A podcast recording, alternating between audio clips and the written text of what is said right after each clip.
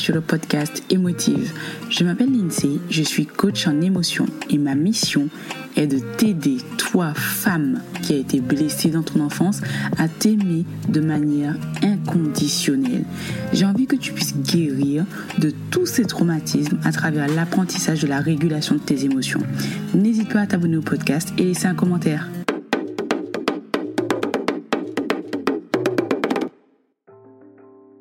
Dans l'épisode précédent.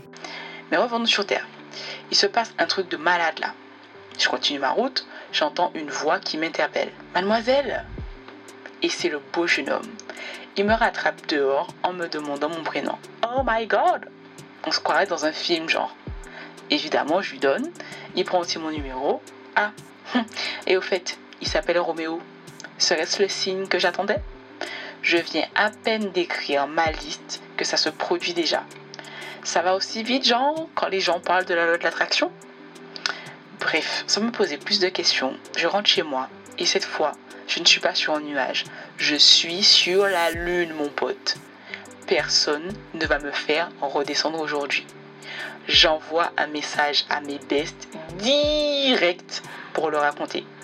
Me revoilà pour la suite. Quand j'annonce la nouvelle à mes copines sur notre groupe, j'ai eu de tout dans les réactions. Copine 1, c'est celle qui est toujours emballée.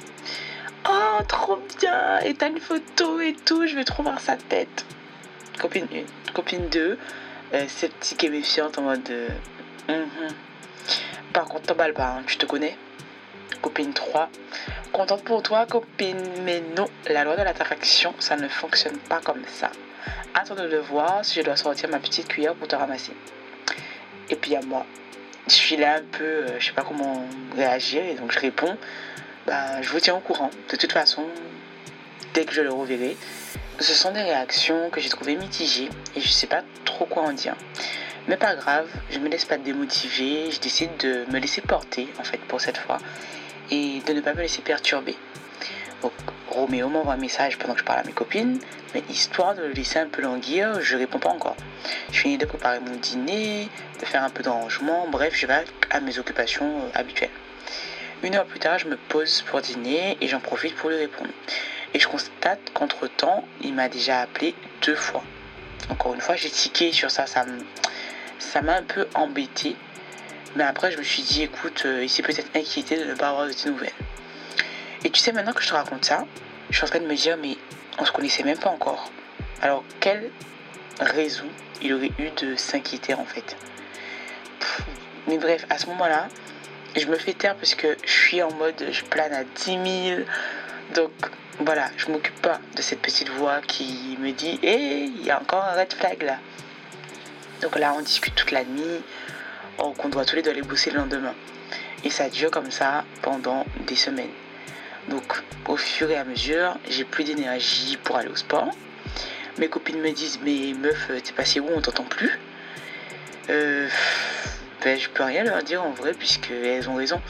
Je n'ai plus le temps de rien en ce moment puisque Roméo arrive dans ma vie mais à un moment où euh, tout est déjà ficelé, tu vois. Euh, on vient à peine de se mettre en couple qu'il me dit déjà ben j'arrive pas à trouver ma place dans ta vie. Donc moi je suis en mode ouais mais il faut me laisser le temps de pouvoir m'organiser en fait. Et euh, oui, du coup, entre parenthèses, on s'est mis au couple. Hein, donc voilà. Mais je t'explique un peu mon programme et tu vas comprendre pourquoi il me dit ça.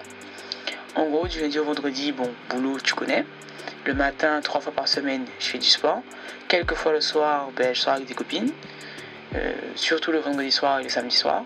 Dimanche, ben, c'est préparer euh, la semaine qui arrive. Donc voilà, ma vie, elle est en mode cadré et bien remplie. Et comme il n'y a pas de sortie organisée avec mes copines tous les week-ends, donc parfois moi aussi j'ai du temps pour moi en fait. Sauf que là en ce moment, j'essaie de me démultiplier parce que j'ai pas forcément envie de tout changer, de tout bousculer. Puisque mine de rien, je me dis, bah écoute, euh, je sais pas combien de temps il va rester dans ma vie celui-là, donc euh, flemme de tout bousculer en si peu de temps. Et d'un autre côté, je me dis euh, que si je veux me mettre en couple, il faut que j'apprenne à faire des concessions et pourquoi ne pas commencer par ça? Donc remodeler ma vie et lui faire un peu de place en fait. Donc en attendant, j'espère vraiment pouvoir trouver l'équilibre. Et tu sais, j'aime beaucoup discuter avec lui. Il est cultivé, intelligent. Donc on discute énormément et de plein de sujets. Et pour moi, c'est un signe avant-coureur d'une bonne communication dans le couple en fait. Donc euh, d'ailleurs, on décide d'avoir une discussion pour voir comment on peut faire correspondre nos agendas. Dans l'idée, je me suis dit que pour un début, une fois par semaine, ce serait bien. Donc en discutant avec lui, euh, il m'explique qu'il apprécie beaucoup les discussions qu'on a. Et euh, il est OK pour un soir par semaine, mais il espère quand même qu'au fil du temps, ce sera plus. Bon, je suis quand même contente. Je me dis que ça part de bon pied. On décide maintenant qu'on se voit tous les vendredis soirs. Donc il me reste le samedi pour mes copines, si elles veulent, et le dimanche pour moi. Donc euh, c'est trop bien, ça fait un super compromis. Le premier vendredi arrive, on va au cinéma, donc c'est lui qui invite. Bon, je trouve ça top, même si euh, j'avais prévu de payer mes affaires, puisque Independent Gal, tu connais. Mais bon, vas-y, c'est pas grave. J'ai dit, ça peut passer pour cette fois. Donc pendant qu'on est assis, il me dit quelque chose qui me touche et euh, en même temps ça me met mal à l'aise de fou. Parce qu'il me dit, je sais pas comment ni pourquoi, mais tu m'apaises de malade. Je me sens bien avec toi. À ce moment précis, euh, je sais pas trop comment réagir. Je lui dis merci, mais dans ma tête, je me dis, mais meuf, genre, t'as des pouvoirs d'apaisement, quoi. Mais si moi j'arrive à faire ça, genre, c'est trop top. En plus, personne ne me l'avait encore sorti euh, celle-là, donc euh, je me suis pas dit que ça, ça faisait effet disquette en fait.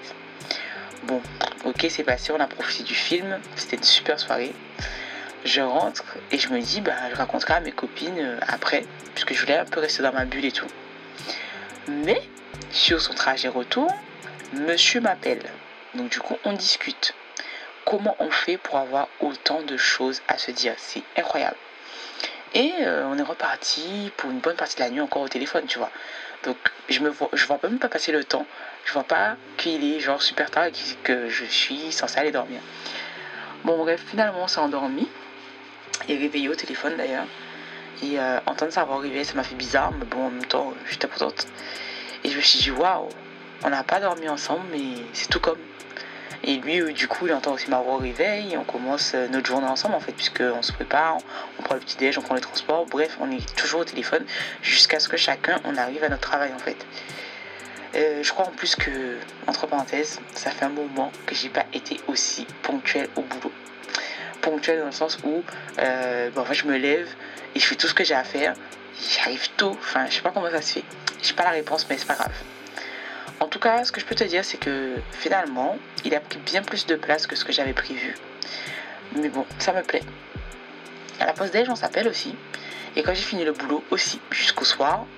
Donc, on est encore reparti au téléphone. T'as compris le bail, t'as compris comment on fonctionne.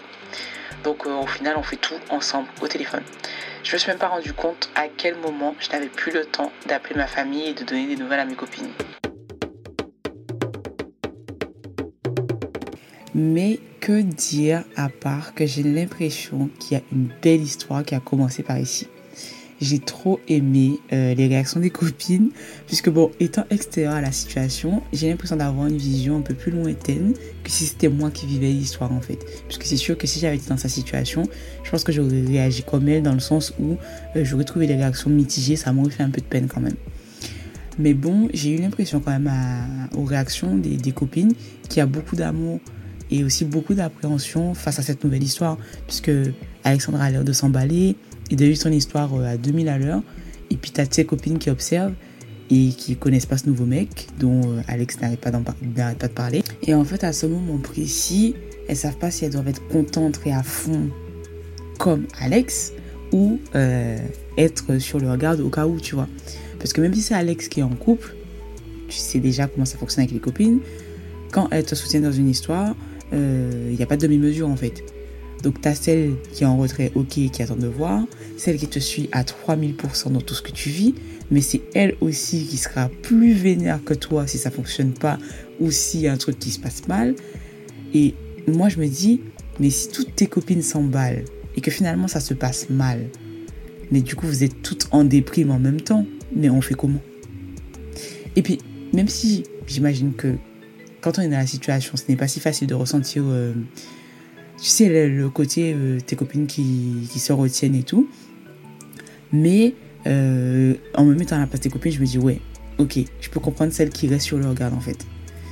Et tu auras remarqué que Alex, elle n'a pas la personne hein, du fait que son instinct lui a dit qu'au premier regard, ouais, je l'aime pas, par exemple. Euh, elle a eu un autre red flag quand il a appelé déjà deux fois parce qu'il avait pas de nouvelles en mode je m'inquiète. Et ça aussi, elle a fait taire.